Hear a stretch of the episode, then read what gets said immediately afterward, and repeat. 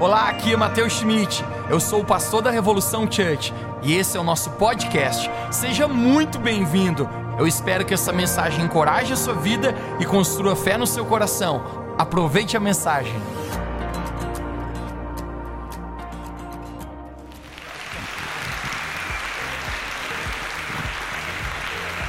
Se você está feliz com Jesus, diga para alguém perto de você: essa noite é para você. Antes de você assentar, você pode dizer que bom que você sentou do meu lado. Diga, você está bonito hoje. Mais ou menos. Calma aí, antes de sentar, fica de pé ainda, fica de pé. Dá um elogio caprichado para essa pessoa que está perto de você. Capricha no elogio. Diga, uau, né? Foi chapinha? Ah. Tomou banho? Ah. Pode se assentar, gente, por favor, uma alegria. Nós estamos aqui na presença de Jesus creio que Deus tem grandes coisas para a nossa vida. Alguém aqui empolgado por estar aqui nessa noite? Estamos apenas empolgados por tudo aquilo que Deus tem feito na nossa vida. A vida com Jesus é boa, gente. A vida com Jesus é alegre. A vida com Jesus vai ficando melhor cada dia. Cada dia que eu vivo eu me sinto mais feliz. Hoje você tem um pastor novo aqui, o nome dele é El Bigode. Diz que está na moda é, bonito ser feio, né? Minha mãe viu esse negócio e falou: Mateus, que horror! Eu falei: É isso aí, mãe. Eu sou do México, Pablo Escobar, né? Mas na verdade, gente, é. Meu Deus. Eu quero desafiar os homens aqui nessa noite. Cadê os homens aqui hoje? É, é, é,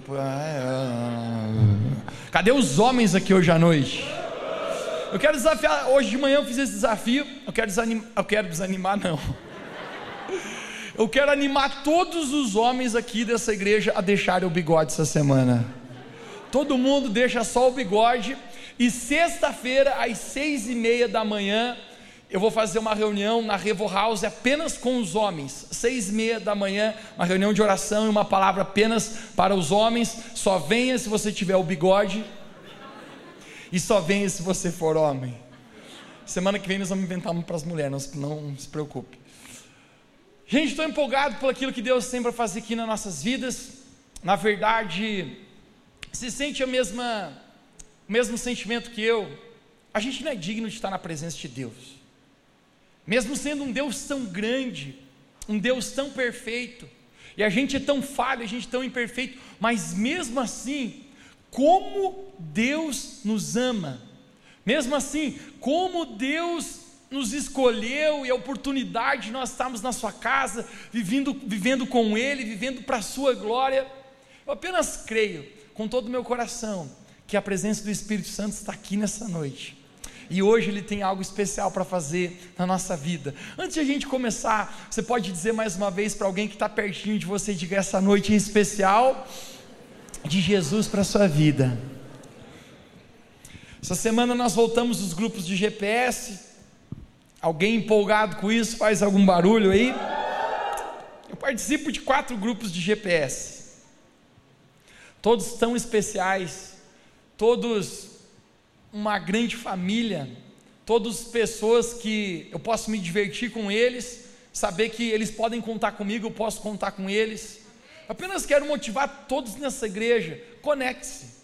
A vida é melhor vivendo perto de pessoas. A vida não tem sentido apenas em lugares. A vida tem sentido perto de pessoas. Pessoas de verdade. Mateus é de mentira, fantasma? Não, pessoas que nos amam de verdade. A Bíblia fala que Deus faz com que o solitário more numa família.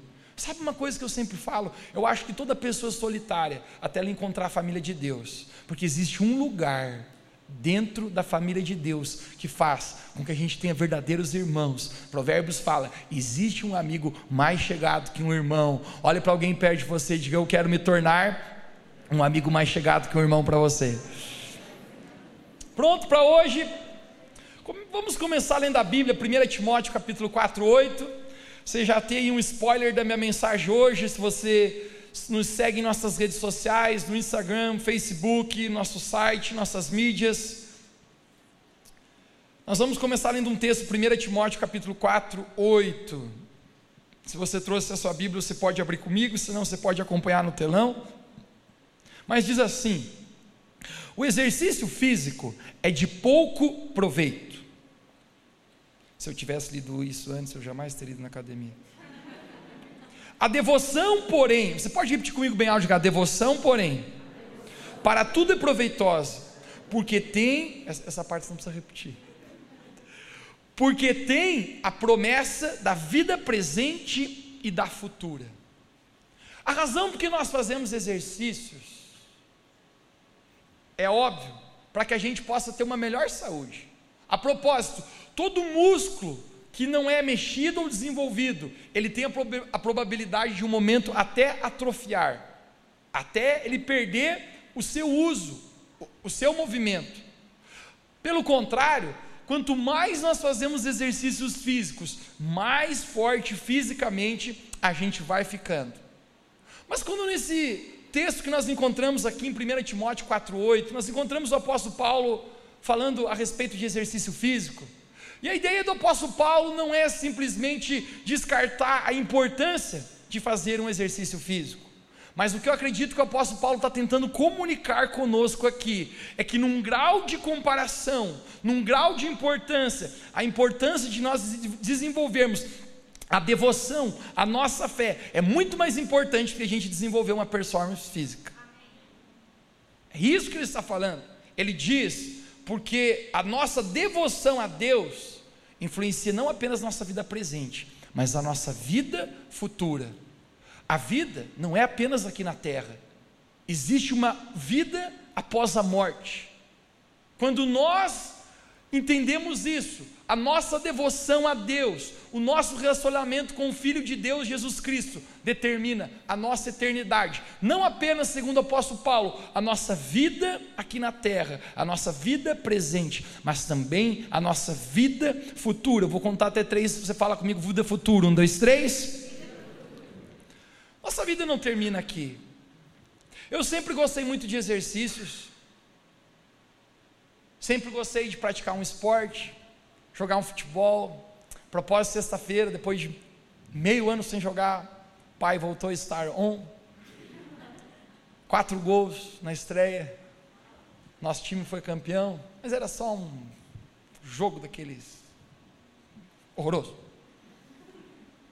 Mas eu sempre gostei muito de fazer exercícios. Isso estava dentro de mim. Mas eu acho que esse ano foi o ano que eu mais consegui vencer indisciplina em fazer exercícios. Quem já descobriu que às vezes não é fácil fazer exercícios? Ou seja, você está programando toda semana que na próxima segunda você vai começar uma dieta e vai para a academia. E o verão está chegando e você ainda não fez isso. Alguns aqui, você está no Guinness Book, no livro de recordes, de pagar a academia sem frequentar. Esse ano eu acho que eu fui bem, talvez pelas companhias que, que eu ando, e me influencio a uma vida de exercícios. Mas sabe que é algo que eu tenho descoberto dentro desse contexto de exercícios, academia, ginásios e que muitas pessoas estão muito empenhadas em desenvolver os seus músculos físicos, em desenvolver uma boa performance, uma boa saúde física, mas às vezes estão totalmente esquecidos de desenvolver os músculos da fé, te desenvolver uma vida saudável por dentro. Muitos eu notei que estão fortes por fora, mas se encontram fracos por dentro.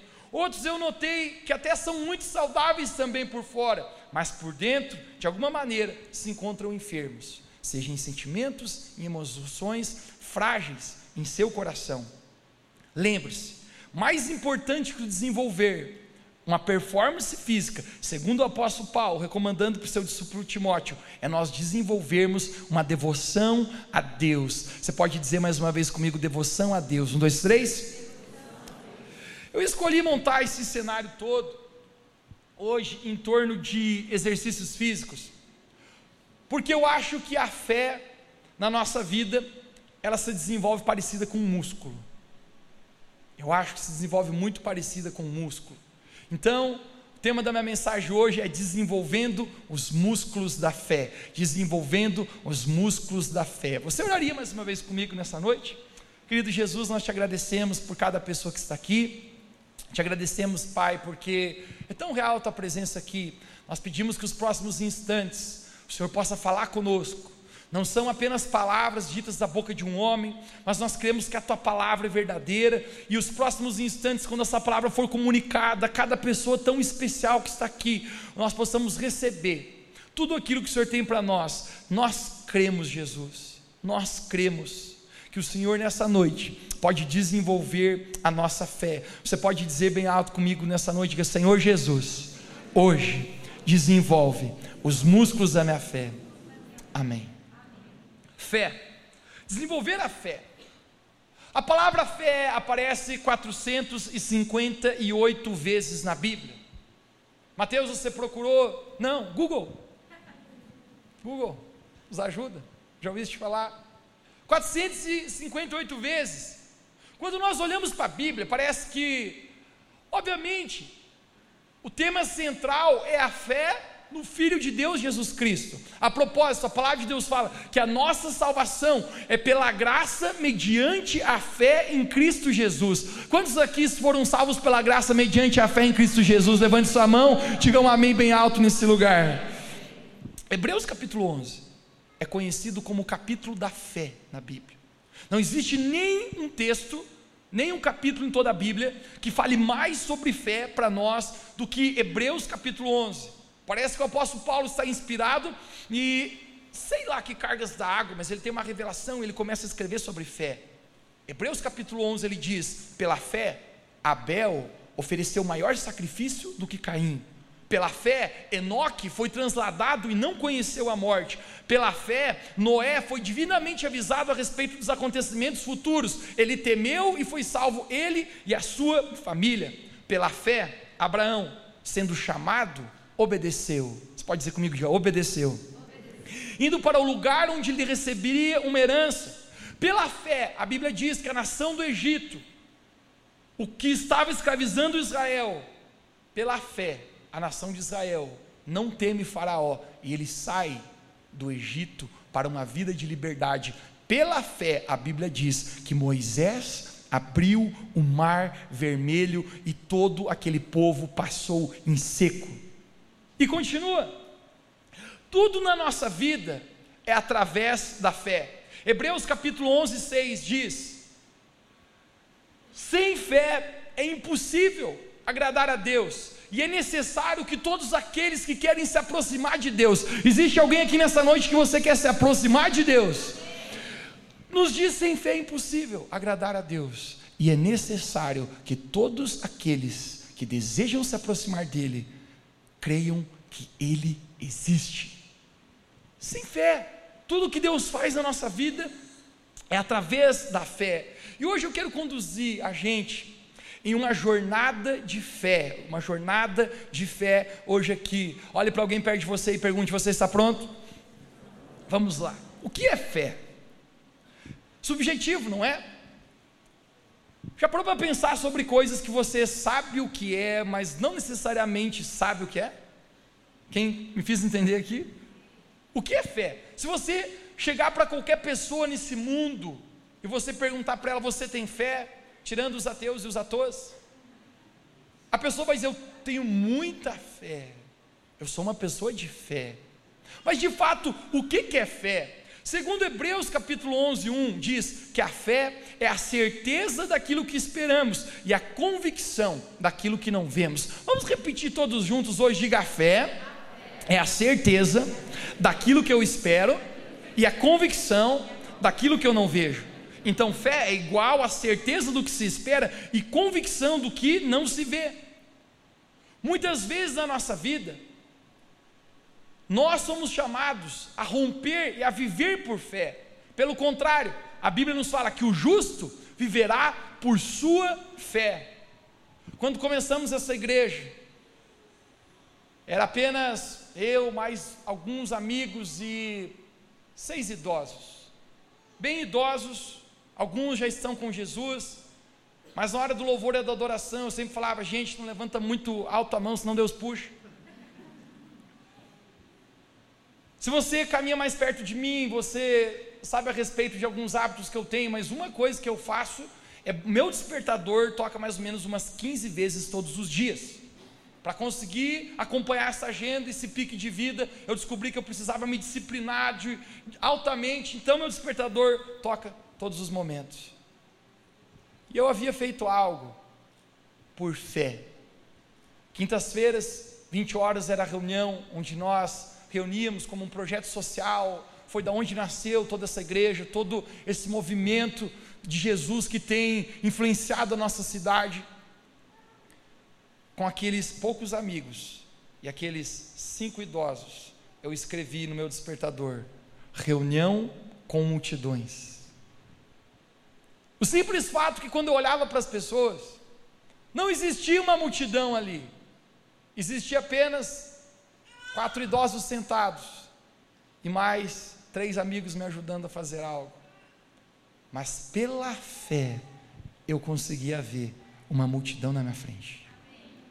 A fé é a certeza do que eu espero e a convicção daquilo que, mesmo às vezes, eu não posso ver, mas eu posso crer que se Deus falou, se Deus prometeu, se Deus tem uma palavra, se o meu coração está firmado no Senhor, isso vai acontecer. Agora, a fé não é você crer em qualquer coisa, conecte comigo aqui. Fé é você crer na palavra de Deus. Você pode repetir comigo de café? É eu crer na palavra de Deus. Muitas pessoas, gente, acreditam copiosamente em muitas inverdades. Muitas pessoas acreditam em tantas coisas. Você já ouviu falar que existem milhões de religiões espalhadas por todo o mundo? Por isso que eu digo, nós não vivemos uma religião, nós vivemos um relacionamento com Jesus, o Filho de Deus. Religião não manda pessoas para o céu. Eu descobri que religião afasta pessoas de Deus.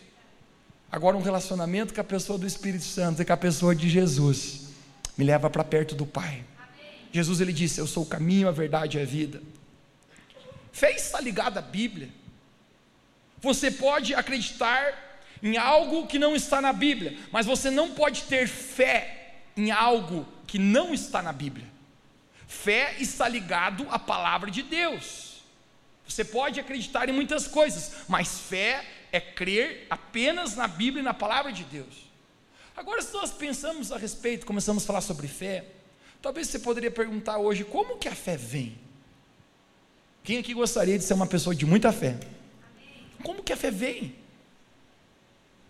Romanos capítulo 10, 17. O apóstolo Paulo nos dá uma dica muito especial e eu quero que a gente abra esse texto aqui. Romanos capítulo 10, 17 diz assim: Consequentemente, a fé vem pelo ouvir, e ouvir a palavra de Deus. A fé vem pelo ouvir e ouvir a palavra de Deus. A fé vem no nosso coração quando nós ouvimos a palavra de Deus. Se eu não me engano, no ano de 2009 a 2014, eu estava liderando um projeto na penitenciária de menores de idade, aqui na nossa cidade, um projeto de evangelização. A propósito, me, me deparei com uma realidade de de crianças dentro da cadeia. Conheci um, um rapazinho uma vez de nove anos de idade. Eu acho que ele não sabia nem limpar quando ia no banheiro ainda. E ele já estava preso. Mas uma figura dentro desse tempo, nesse projeto na universidade, eu, na penitenciária que eu nunca esqueci, foi de um rapaz chamado João. Esse rapaz Nunca mais eu esqueci dele, talvez porque experiências traumáticas na nossa vida a gente custa um pouco mais de esquecer, sim? Existia várias celas, existia, parece que um, uma sala principal no meio, um saguão, onde nós compartilhávamos uma palavra, era uma espécie de um GPS. Coisa boa era esse GPS lá, porque ninguém conseguia faltar.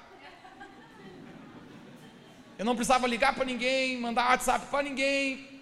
Eu chegava lá, todo mundo estava já ali eu acho que é o sonho de todos os líderes de GPS. Quando eu cheguei aquele dia lá, eu recordo que esse homem chamado, esse rapaz chamado João, estava, ele era novo, eu não conhecia ele ainda. Todos os outros meninos já estavam no saguão. Quando eu vi que tinha mais esse rapaz, eu, eu fui lá convidá-lo para participar. Eu falei: Muito prazer, meu nome é Mateus. Se você quiser participar aqui conosco, a gente vai compartilhar uma palavrinha de Deus. vamos encorajar uns aos outros. Ele falava todo cheio de gírias, ele falou: Não vou, não, velho. Eu falei: Você que sabe, né? Eu falei: Mas não gostaria de participar? Ele falou: Não, não gosto dessas coisas. Quer saber mais? Eu tenho um pacto com Satanás. E eu, oi? Perguntei para ele: O que você fez para estar aí? Ele falou: Matei dois, botei fogo num carro. Eu falei: Oi? Falei: Pode ficar aí. Pode ficar aí, aí é o seu lugar. Estou brincando. Aí a gente foi para aquele saguão, e naquele instante, acredito que ficamos por 50 ou 60 minutos ali, tivemos um tempo de adoração, tivemos um tempo de, de compartilhar a palavra, orarmos uns pelos outros, tão parecido às vezes com o que a gente faz no, no GPS, levava sempre uma bolacha passatempo para eles. Pensa numa rapazada feliz. Ao final, um daqueles rapazes se aproxima, põe a mão no meu ombro e fala: Mateus, o rapaz chamado João está chamando você na cela dele. Eu falei: Não vou. Para ele vir aqui. Ele falou: Não, não, o cara quer falar contigo. Eu falei: Já ouviu falar que a distância é a mesma? A distância entre dois corpos é a mesma. Se ele quiser vir aqui. Ele falou: Não, sério, o cara está te chamando ali. Acho que era legal sair com ele. Gente, eu fui assim naquele negócio, assim, já meio João, quando eu botei a cara na cela, ele falou: entra aí, velho. Eu falei: não entro. Eu falei: pode falar daí. Ele, chega.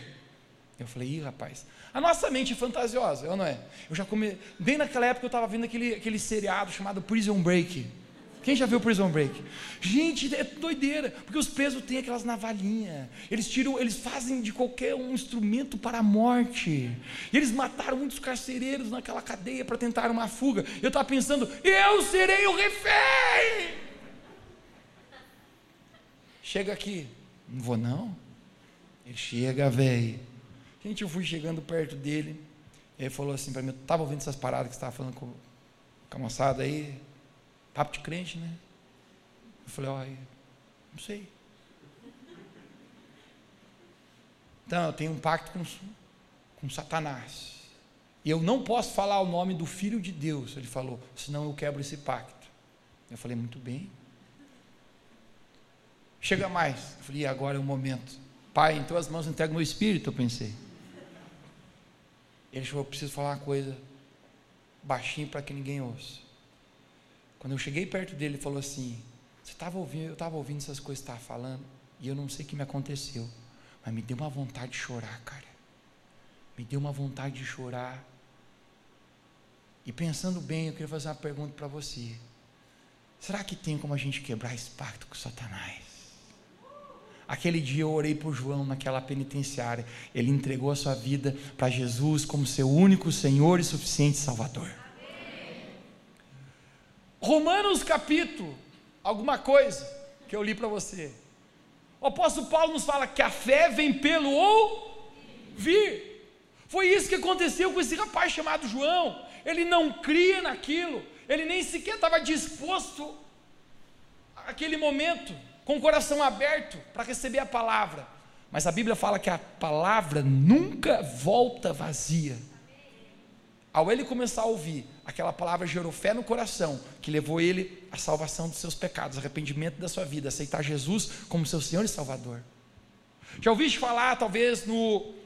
Eu creio que talvez seja o maior escritor atualmente no, na nossa nação do Brasil, Augusto Cury. Alguém já ouviu falar sobre esse cara?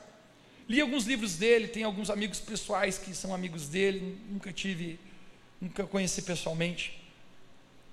Mas esse homem, ele tinha uma meta. Ele tinha uma meta.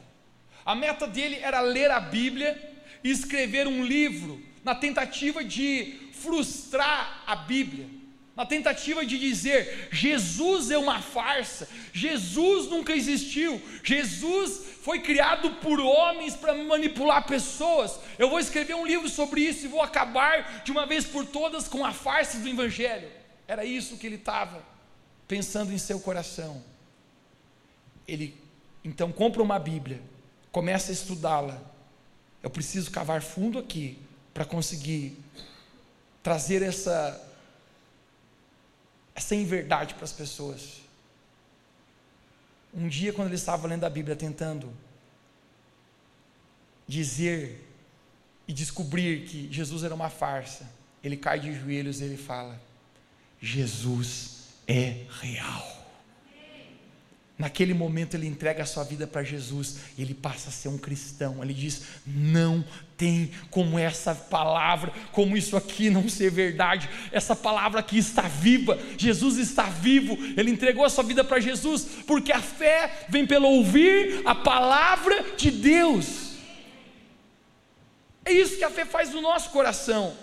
Agora, se a palavra é a fonte da fé, nós queremos crescer em fé. Nós estamos entendendo que a fé vem pelo ouvir ou por ler, ou seja, como a palavra consegue entrar dentro de você. Mas se a palavra é a fonte, se a palavra é o recurso da fé, eu descubro que o inimigo, o qual Jesus o chama de Satanás, que a propósito significa adversário. A palavra Satanás significa adversário. Ele tem um objetivo na nossa vida: tentar roubar a palavra de Deus dos nossos corações. Porque se o inimigo conseguir tirar a palavra de nós, você consegue entender que a fonte da nossa fé será estancada. O recurso de ter fé na nossa vida vai romper. O inimigo quer roubar a palavra de Deus na nossa vida. Mateus capítulo 13. Jesus conta uma parábola muito conhecida, conhecida como a parábola do semeador. Já parou para pensar que tem a ver com isso? Tem a ver com um semeador semeando uma semente, essa semente é a palavra. Um, dois, três. Palavra. palavra. Está semeando uma palavra. Jesus fala a respeito de quatro terras, quatro solos. A terra somos nós, somos eu, você, nós que recebemos a palavra de Deus, toda pessoa que recebe uma semente de uma palavra, ela é um solo segundo Jesus. Estatisticamente, é muito preocupante a parábola que Jesus fala, porque das quatro histórias que Jesus conta, apenas um consegue receber bem a palavra e frutificar. Existia um que recebeu de bom coração, mas não se aprofundou. Erro terrível na vida de um cristão é você viver uma vida rasa com a palavra é muito possível que o inimigo roube aquilo que Deus está tentando fazer na sua vida. Um outro, a semente cai à beira do caminho e vem uma ave, que é um símbolo do maligno, do Satanás, nosso adversário, e rouba, come aquela semente e leva. Quantas vezes nós recebemos coisas poderosas de Deus na nossa vida e nós deixamos o inimigo nos roubar? Nós saímos aqui, às vezes, de dentro da igreja, com uma palavra poderosa, com uma decisão na nossa vida de mudança de vida cheio de amor, com uma decisão de mudança. E quando você chega no estacionamento da igreja e a sua esposa, vocês já se atritam. Você deixa o inimigo roubar a palavra. Uma outra semente caiu entre espinhos. Significa amor ao mundo, amor às coisas dessa vida. Onde a semente tentou crescer, a palavra tentou crescer, mas foi sufocada. Mas Jesus fala que existe um que era uma boa terra, é preocupante estatisticamente, porque nós conseguimos ver um inimigo investindo fortemente para que a palavra de Deus, que é a fonte da fé, não entre dentro de nós. Existiu um grande avivalista no século passado, seu sobrenome era Bosworth, Bosworth. Ele orava por curas, e as pessoas eram curadas de diferentes enfermidades cegos abriram seus olhos, surdos ouviram. Esse homem declarou uma coisa, falando a respeito às vezes de pessoas que não recebiam a sua cura e pessoas que não, de alguma maneira não, não conseguiam romper na vida com Deus. Ele diz: muitas pessoas alimentam o corpo com três boas refeições todos os dias, mas alimentam o espírito apenas com um lanche frio por semana. Já para pensar que quanto a gente investe, às vezes em coisas físicas, às vezes em coisas naturais, quanto tempo nós investimos olhando redes sociais. Mas às vezes tudo que nos resta para um relacionamento com o livro mais extraordinário, a palavra de Deus, que é a Bíblia, que Deus deixou para nós, apenas pouco tempo, apenas um lanche frio durante a semana. A sua vida com Deus é tão profunda quanto o teu relacionamento com a palavra, com a Bíblia de Jesus. Se estamos falando da maneira como a fé vem, e a fé vem pela palavra, diga comigo bem alto: a fé vem pela palavra. Um, dois, três. Talvez você sinta que a sua fé seja pequena. Talvez você diga assim: Mateus, eu acho que a minha fé é pequena. É isso que Mateus capítulo 17, 20 fala. A gente pode abrir aqui. Jesus olha para os seus discípulos em Mateus capítulo 17, 20. E Jesus disse: Porque a fé de vocês é pequena. Eu acho que Jesus dá um sorriso para eles e fala: Gente, fezinha pequenininha, hein? Mas olha o que Jesus fala: Mas eu vos asseguro. Olha para alguém perto de você e diga: Eu asseguro para ti. Toque duas pessoas perto de você sem coronavírus, diga: Eu asseguro você. Que se você estiver em fé do tamanho de um grão de mostarda, poderão dizer: Esse monte sai daqui, vai para lá, e ele irá. Nada será impossível para vocês. Alguns interpretam mal esse verso. Alguns pensam que uma fé pequena, do tamanho de um grão de mostarda, é o suficiente para mover montanhas. Eu quero dizer para você: não é, não é. Para você mover montanhas, você precisa uma baita fé. A propósito, quem já moveu montanhas? Você precisa uma grande fé. Jesus falou: nada será impossível para vocês. Uau! Quando Jesus cita esse texto, a menor semente que existia na cultura de Jesus naquela época era a semente de um grão de mostarda. Quando Jesus fala isso, ele está ensinando um princípio da semente. Ele está dizendo: a fé ela começa pequenina, talvez como um grão de mostarda, mas se você pegar ela e você plantar ela, essa fé pode começar a crescer e ela vai se tornar uma árvore e vai dar frutos e vai cada vez mais gerar outras árvores. E essa fé crescente tem o poder de mover montanhas. Essa fé crescente, essa fé que está sendo desenvolvida, terá o poder de acontecer em tudo o que vocês crerem. A fé funciona como um músculo. Quanto mais você move, mais ele cresce. Quanto mais você mexe, mais ele desenvolve.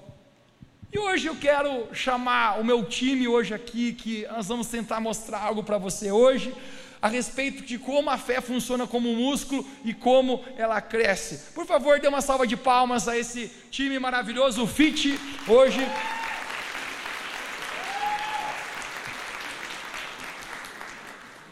Hoje nós vamos ver como a fé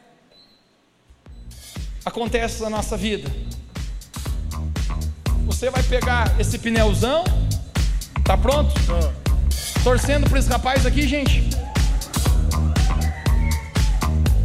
100 quilos no supino. No bíceps. Pronta para perder a caloria da semana. Esteirinha. Não vai um pouquinho mais rápido? Não. Esse aí não queima nem. Da bike do bigode.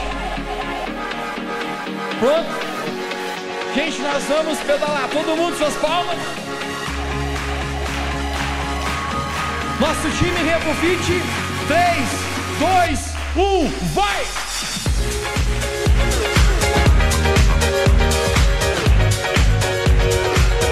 Aumenta o pique, aumenta o pique. Força, força, não cansa, não cansa. Vamos, vamos.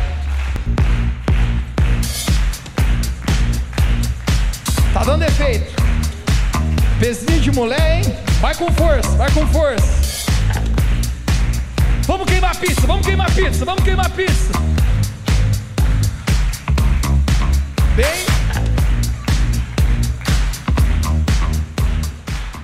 A fé é como um músculo.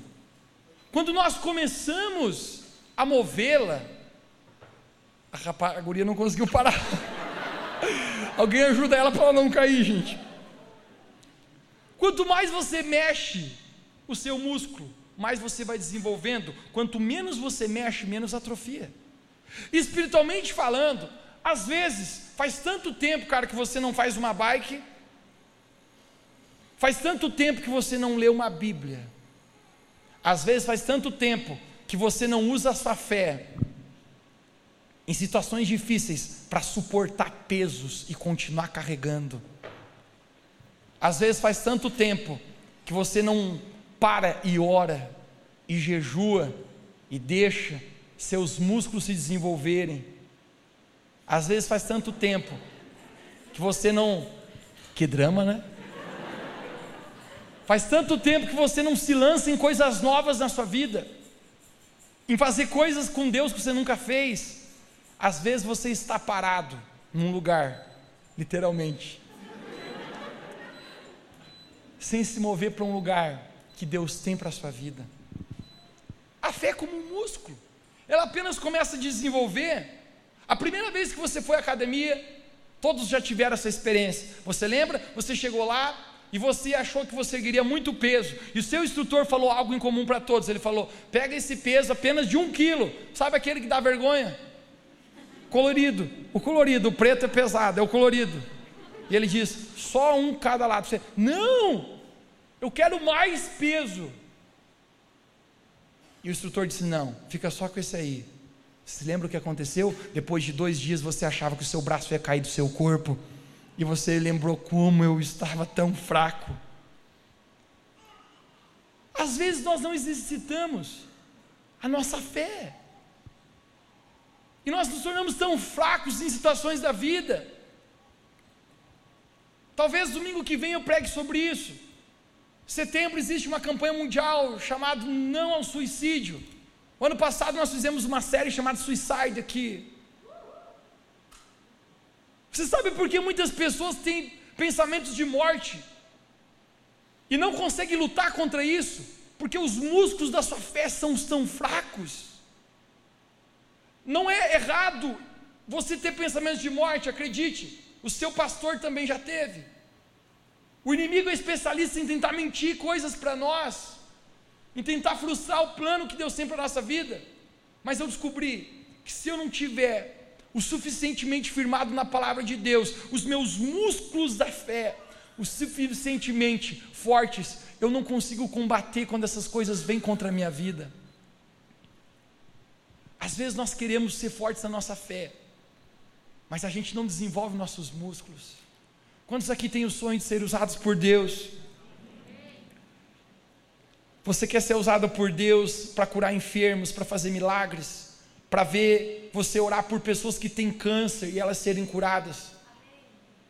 Mas às vezes você não tem coragem de orar por uma pessoa que está com uma simples dor de cabeça. Às vezes você quer que Deus te leve para as nações e a sua vida cause um impacto real nessa terra. Mas às vezes nos falta coragem para simplesmente compartilhar das boas novas da nossa fé com, com amigos nossos que ainda não são cristãos. Um convite, um simples convite à igreja. Se nós queremos crescer em fé, nós precisamos desenvolver a nossa fé. Quanto mais nós fazemos isso, deixa eu me mostrar o que, que acontece. Esse rapaz estava tentando, mas a sua fé dele está desenvolvendo, e parece que agora ele está mais rápido. Ótimo. Antes eu não conseguia fazer isso, mas agora ele consegue. Isso era pesado para ele. Ele conseguia até aqui, olha onde ele está indo. Uh! Ele não conseguia fazer isso antes, mas agora ele está conseguindo.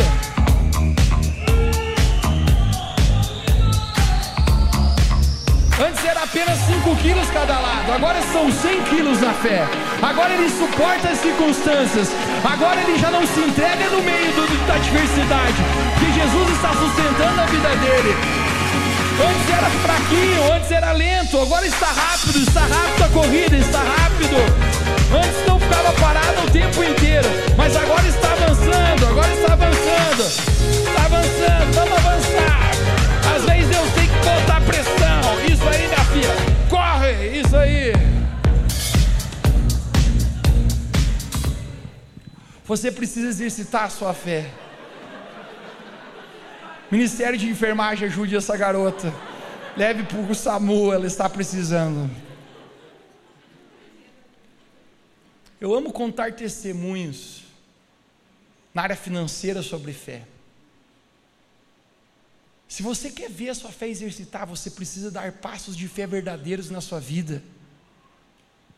Eu tinha, um tempo atrás, eu tinha alguns recursos guardados. Eu, há dois anos eu estava guardando dinheiro. Naquela época isso era bastante dinheiro para mim, era um pouco mais de 5 mil reais. Mateus hoje não é, é ainda, mas tudo bem.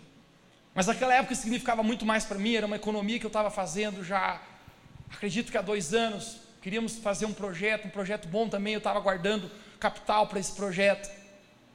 Um amigo meu veio me visitar aqui em Lais, esse amigo meu era da, de Recife, nordeste do Brasil. Ele tinha um projeto com prostitutas e moradores de rua, um projeto para evangelizar prostitutas e moradores de rua, pessoas esquecidas pela sociedade, pessoas que ninguém quer abrir os olhos para olhar para elas. E quando ele começou a compartilhar comigo, nós oramos sobre isso, e naquela noite nós estávamos numa reunião, e Deus falou comigo, Mateus, toda aquela tua economia de um pouco mais de 5 mil reais, oferta na vida dele. Eu falei, está amarrado, Jesus. É minha economia, cara, é meu dinheiro, é meu recurso, é o meu barco, é onde eu posso me segurar aqui. Obviamente, meu dinheiro estava no banco, não tinha naquele momento, então eu peguei apenas uma, uma folha para simbolizar, eu escrevi exatamente o valor daquela quantia, e eu falei para ele: Jesus está falando para mim ofertar na sua vida, no seu ministério, nesse seu projeto, esse valor de um pouco mais de 5 mil reais. Ele falou, Mateus, é muito dinheiro. Eu falei, pega rápido, senão tomo de volta.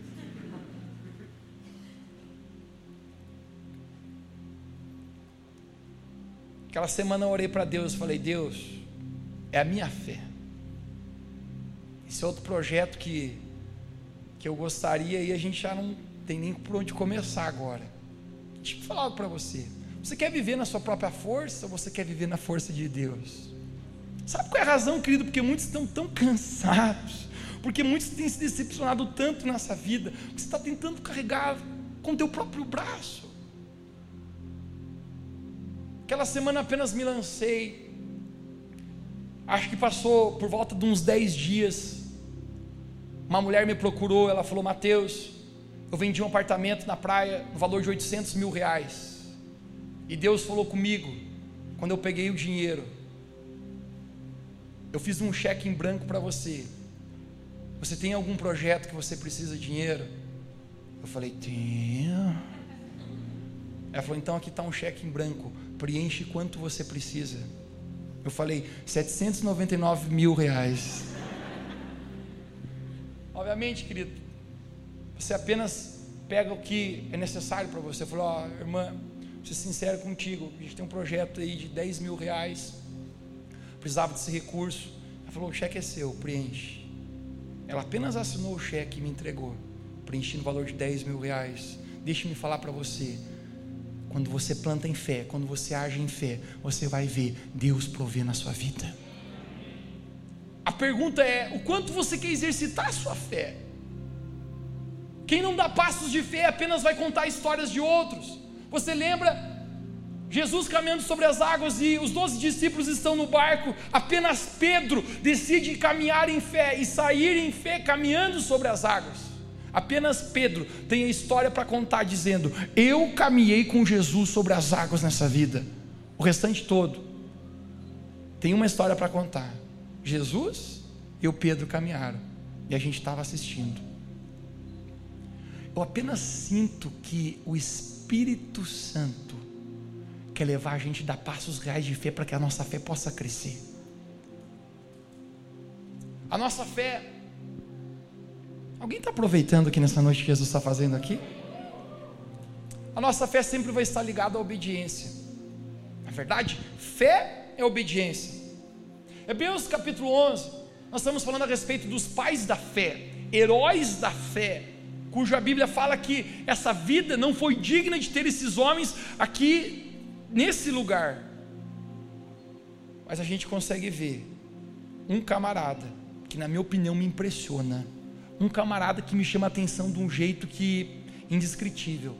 Já ouviste falar de um homem chamado Noé e o seu barco e a sua arca? Hebreus capítulo 11, 7 diz assim: Pela fé, Noé foi divinamente avisado das coisas que ainda não se viam, temeu para a salvação sua e da sua família. A Bíblia fala que Noé viveu até 950 anos. 950 anos.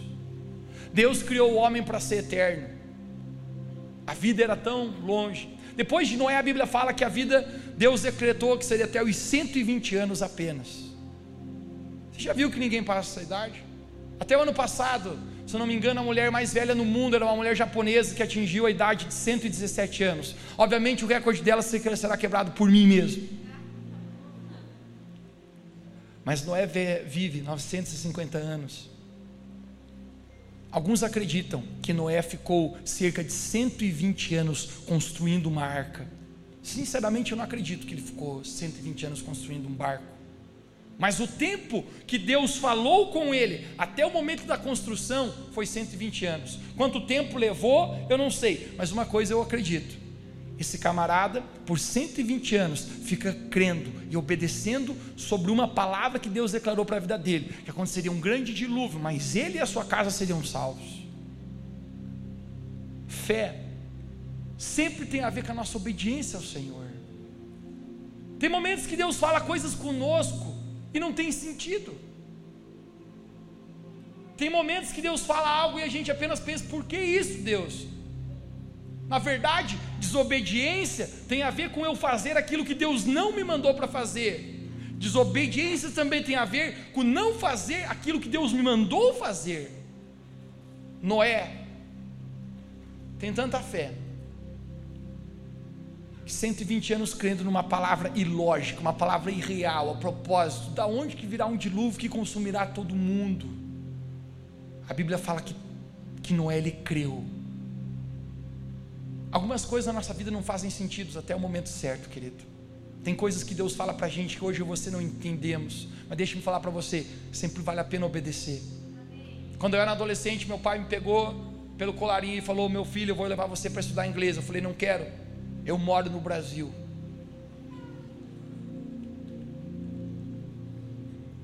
Hoje faz sentido a razão por que eu estudei inglês. A arca nunca fez tanto sentido até o momento que começou a cair chuva do céu. E a Bíblia fala que as comportas do céu se abriram e choveu de com força. Obediência a nossa fé, na verdade, é demonstrada pela nossa obediência. Alguns dizem que a gente crê na palavra de Deus na parte que a gente pratica. Deus quer levar a gente a uma fé autêntica de obedecer, seja o que Deus fala para nós, seja aquilo que Ele revela em Sua palavra. Apenas acho impressionante a maneira que Deus nos move, a maneira como o Espírito Santo vai guiando a nossa vida. Semana passada, nós oramos por cura física aqui nesse lugar. Quem estava aqui semana passada? Você lembra? Nós falamos a respeito daquela mulher de fluxo de sangue, o qual ela, no seu coração, a Bíblia fala que ela creu que se ela apenas tocasse a orla das vestes de Jesus, ela seria curada. No mesmo instante que ela toca, Jesus para e diz: Quem me tocou? E aquela mulher diz: Fui eu. Jesus falou: Vai, porque a tua fé te salvou. Enquanto nós estávamos orando por cura física, nós oramos tanto na reunião da manhã como na reunião da noite. Essa semana, exatamente na quarta-feira, eu recebi uma mensagem de uma mãe com uma filhinha de oito anos de idade. Apenas conecte-se comigo e ouça as palavras que ela me escreveu no meu WhatsApp. Eu não sei se ela está aqui nessa noite, eu, eu não cheguei nem a responder ela, novidade. Mateus não responde no WhatsApp. Mas ela escreveu assim: Olá, Mateus, tudo bem? Queria te contar o testemunho da minha filhinha, a Ju. Esperei até hoje para ver se ela se queixava de dor. Ela sempre sentia muita dor no joelho, brinca um pouco e já quer deitar, porque diz que sente muita dor. Sempre que caminha, ela fala que está doendo o joelho. No domingo, ela queria ir muito à reunião da Revolução Church. Quando chegamos, convidaram ela a ir para a Revo Kids. Ela sempre vai e gosta, mas dessa vez ela insistiu que queria assistir a pregação. Ela me falou: Eu entendo o que o Mateus fala e eu leio a minha Bíblia. Deixa eu ficar hoje, mãe. Ao final, quando tivemos o um momento de oração por cura, eu havia me esquecido que ela estava reclamando da dor no joelho, e quando saímos da reunião para a nossa casa, em algum momento, ela começou a chorar e desabou em choro. Eu fiquei até assustada na hora. Aí eu perguntei: O que, que aconteceu, filha? E ela começou a correr e a dizer, chorando: Jesus me curou na hora que o Mateus estava orando. Eu não sinto mais nada de dor. Hoje já é quarta-feira e ela não reclamou mais da sua dor. Ela ligou para minha mãe, ela ligou para minhas irmãs para contar o que tinha acontecido. Disse: Jesus cura, e ele me curou. Até me emocionou em falar isso para você, mas senti muito forte a presença de Deus. Ela falou depois que através da fé, Jesus curou ela. Uma criancinha, gente, de oito anos de idade a nossa fé tem o poder de ser desenvolvida, de crescer. Por último, a fé está ligada à perseverança. Vou falar essa palavra, você diz comigo. Perseverança, um, dois, três. Hebreus 10, 36, o apóstolo Paulo fala: e vocês precisam de perseverança, para que depois de vocês terem feito a vontade de Deus, vocês possam alcançar a promessa. Perseverança é a decisão de continuar, quando tudo ao meu redor e até mesmo dentro de mim diz para mim parar. Apóstolo Paulo nos fala que sem perseverança nenhum de nós vamos conseguir alcançar as promessas de Deus. Existem muitos momentos da nossa vida que continuar não é fácil. Já sentiste dessa maneira? Novamente, quando começamos essa igreja, apenas com aquele pequeno grupo, mesmo no meio de uma palavra de fé, que um dia nós impactaríamos essa cidade. Deixe-me falar, você quer ouvir a respeito de algo que eu profetizo sobre fé que está claro dos meus olhos? Quer ouvir? Aquele momento, alguém quer ouvir? Quando começamos o projeto social, aquelas dez pessoas à minha frente, eu escrevi a reunião com multidões. Hoje nós estamos nesse lugar, eu apenas profetizo nossa reunião no estádio de futebol da cidade. Eu vejo com os olhos da minha fé, é muito claro isso. Escreva isso que eu estou falando para você. Deus vai nos levar a impactar toda essa cidade. Mas às vezes não é fácil continuar. Eu recordo uma, exatamente uma quinta-feira, que havíamos saído da nossa reunião. Eu sempre no meu carro levava os idosos até a sua casa. Início de igreja é, é legal porque você faz tudo. Você cuida do som, você cuida da luz, você prega, você faz o louvor, você recepciona. No final dá tchau, cuida do estacionamento. Talvez mais alguma coisa aí acho para fazer. Eu sempre levava os idosos para casa, enchia meu carro, deixava um por um em casa. Aquele dia eu me sentia tão, tão pesado, tão cansado. Sentia apenas que que a minha fé estava tão frágil. Eu, eu deixei quatro idosos em casa e a última que eu ia deixar, na verdade era a quarta, eu tinha deixado três idosos em casa, a última que ia deixar. Quando eu deixei a senhorinha em casa, na verdade eu estava indo em direção à casa dela, ela caminhava muito, muito lentinho e eu enganchado nela e assim, era 100 por hora. Elas mesmo diziam, Mateus, é de arrasto nós, né? E eu dizia, é, mas eu amo vocês. E eu caminhando assim, gente, aquele dia eu me senti minha fé tão frágil. Eu dizia, Jesus, por que, que eu estou aqui? Por que está custando tanto? Por que está pesando tanto? Supostamente agora era para mim estar tá caminhando na calçada da fama em Hollywood. E eu estou caminhando aqui num bairro de estrada batida, com uma gata de 85 anos do meu lado.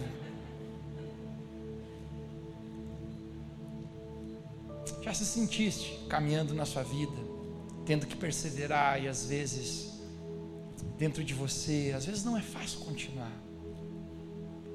Pastor Fred, um pai espiritual meu, esteve aqui nessa data e a sua esposa, a pastora Fernanda, ela olhou para mim e falou: Mateus, posso orar por ti? Eu falei: Com certeza. Quem que gosta de receber oração? Eu abri minhas mãos imediatamente falei: Por favor, ore, profetize, unja, faça o que tu quiser. Ela falou: Quando eu estava olhando para você, Deus me deu uma visão sua. Você estava com um martelinho bem pequeno na sua mão, um martelinho de ferro bem pequeno na sua mão. E você estava em cima de uma grande pedra, uma pedra muito grande. Eles tinham se mudado para o Rio de Janeiro. Ela falou: Eu não quero estar inspirada por isso, mas parece que é como pão de açúcar. Uma pedra muito grande, uma montanha. E você está com um martelo bem pequeno, batendo sobre essa pedra, tentando quebrar, e parece que nada acontece. Já se sentiste assim na sua vida? Situações que você está tentando lutar e parece que o seu martelo, a sua fé é tão pequena. Ela olhou para mim e falou assim: apenas continue, porque mesmo sendo impossível que um martelo tão pequeno quebre uma montanha tão grande, para Deus nada é impossível, e um dia essa pedra irá se quebrar. Querido, quando eu olho para tudo que Deus tem feito hoje nessa igreja, nessa cidade, ainda, ainda apenas o início que Deus vai fazer. Mas eu consigo descobrir que essa pedra está sendo quebrada. Que os sonhos, os propósitos que Deus tem para a nossa vida estão se cumprindo. Coisas que para mim não faziam sentido naquela época, hoje começam a fazer. Coisas que Deus, palavras que Deus me deu, que não faziam sentido eu andar, hoje fazem sentido porque que Deus me falou para obedecer aquilo. Às vezes não é fácil perseverar. Às vezes é mais fácil a gente ficar num caminho parado. Por favor, deixe-me subir na esteira que você, o SAMU, está pronto ali fora para te pegar. Estou brincando.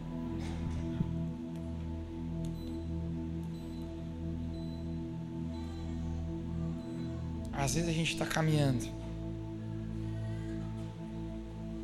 e os neném estão chorando. Não era para ser tão rápido. Jesus, que é esse negócio tem demoniado. Às vezes você está correndo, já que correu, não foi, né? Às vezes a gente está caminhando na nossa vida, gente, correndo. A gente não pode parar de correr. Amanhã é segunda-feira. Você já viu que às vezes, querido, bate tantas coisas no nosso coração que a gente nem sequer tem vontade, às vezes, às vezes de levantar da nossa cama. Situações, querido, que às vezes você não conta para ninguém, mas dentro do seu coração está ali. Às vezes continuar não é fácil. Mas deixe-me falar para você: se você apenas se mantém em perseverança, se você apenas continuar fazendo a vontade de Deus, da mesma maneira que todos aqueles pais da fé alcançaram a promessa, Deus também vai levar você a alcançar as promessas do Senhor. Às vezes a gente se sente fraco, você pensa, eu acho que eu não posso mais continuar correndo, eu já estou ofegante, a velocidade está alta, supostamente não era para mim estar nessa situação, eu estou me sentindo fraco, mas eu encontro um verso na Bíblia que o apóstolo Paulo fala: quando eu sou fraco, aí que eu sou forte, porque o poder de Deus se aperfeiçoa na minha fraqueza. Então, quando você cai, você encontra um Jesus misericordioso para te levantar. E quando, quando você se sente às vezes menosprezado ou esquecido, você encontra um Jesus para te amar. Quando você se sente às vezes desamparado, você encontra um Jesus falando: Eu te tomo pela mão e te conduzo. Qual que é o botão? Ah, está parando. Se eu apenas me manter caminhando, eu verei. Ui, Jesus, vai cair. eu verei as promessas de Deus se cumprindo para minha vida. Hoje eu apenas sinto que o Espírito Santo ele está desenvolvendo os músculos da nossa fé. Quando eu era criança, o apóstolo Paulo fala, quando eu era menino, eu fazia coisas de menino. Agora eu sou homem, eu passei a fazer coisas de homem. Eu não acho que ele está falando de uma idade cronológica, eu acho que ele está falando de maturidade. Meninos não conseguem carregar grande peso, homens conseguem. Eu acredito que Deus está nos amadurecendo na nossa fé, para que a gente possa carregar, suportar coisas às vezes que vêm contra a nossa vida, porque nós podemos crer que se nossa fé for do tamanho de um grão de mostarda, nós podemos dizer para esse monte: saia daqui e vá para lá, nada será impossível para vocês. Jesus disse. Se você recebe essa palavra hoje no seu coração, você pode dizer um amém bem alto aqui. Fica de pé comigo onde você está.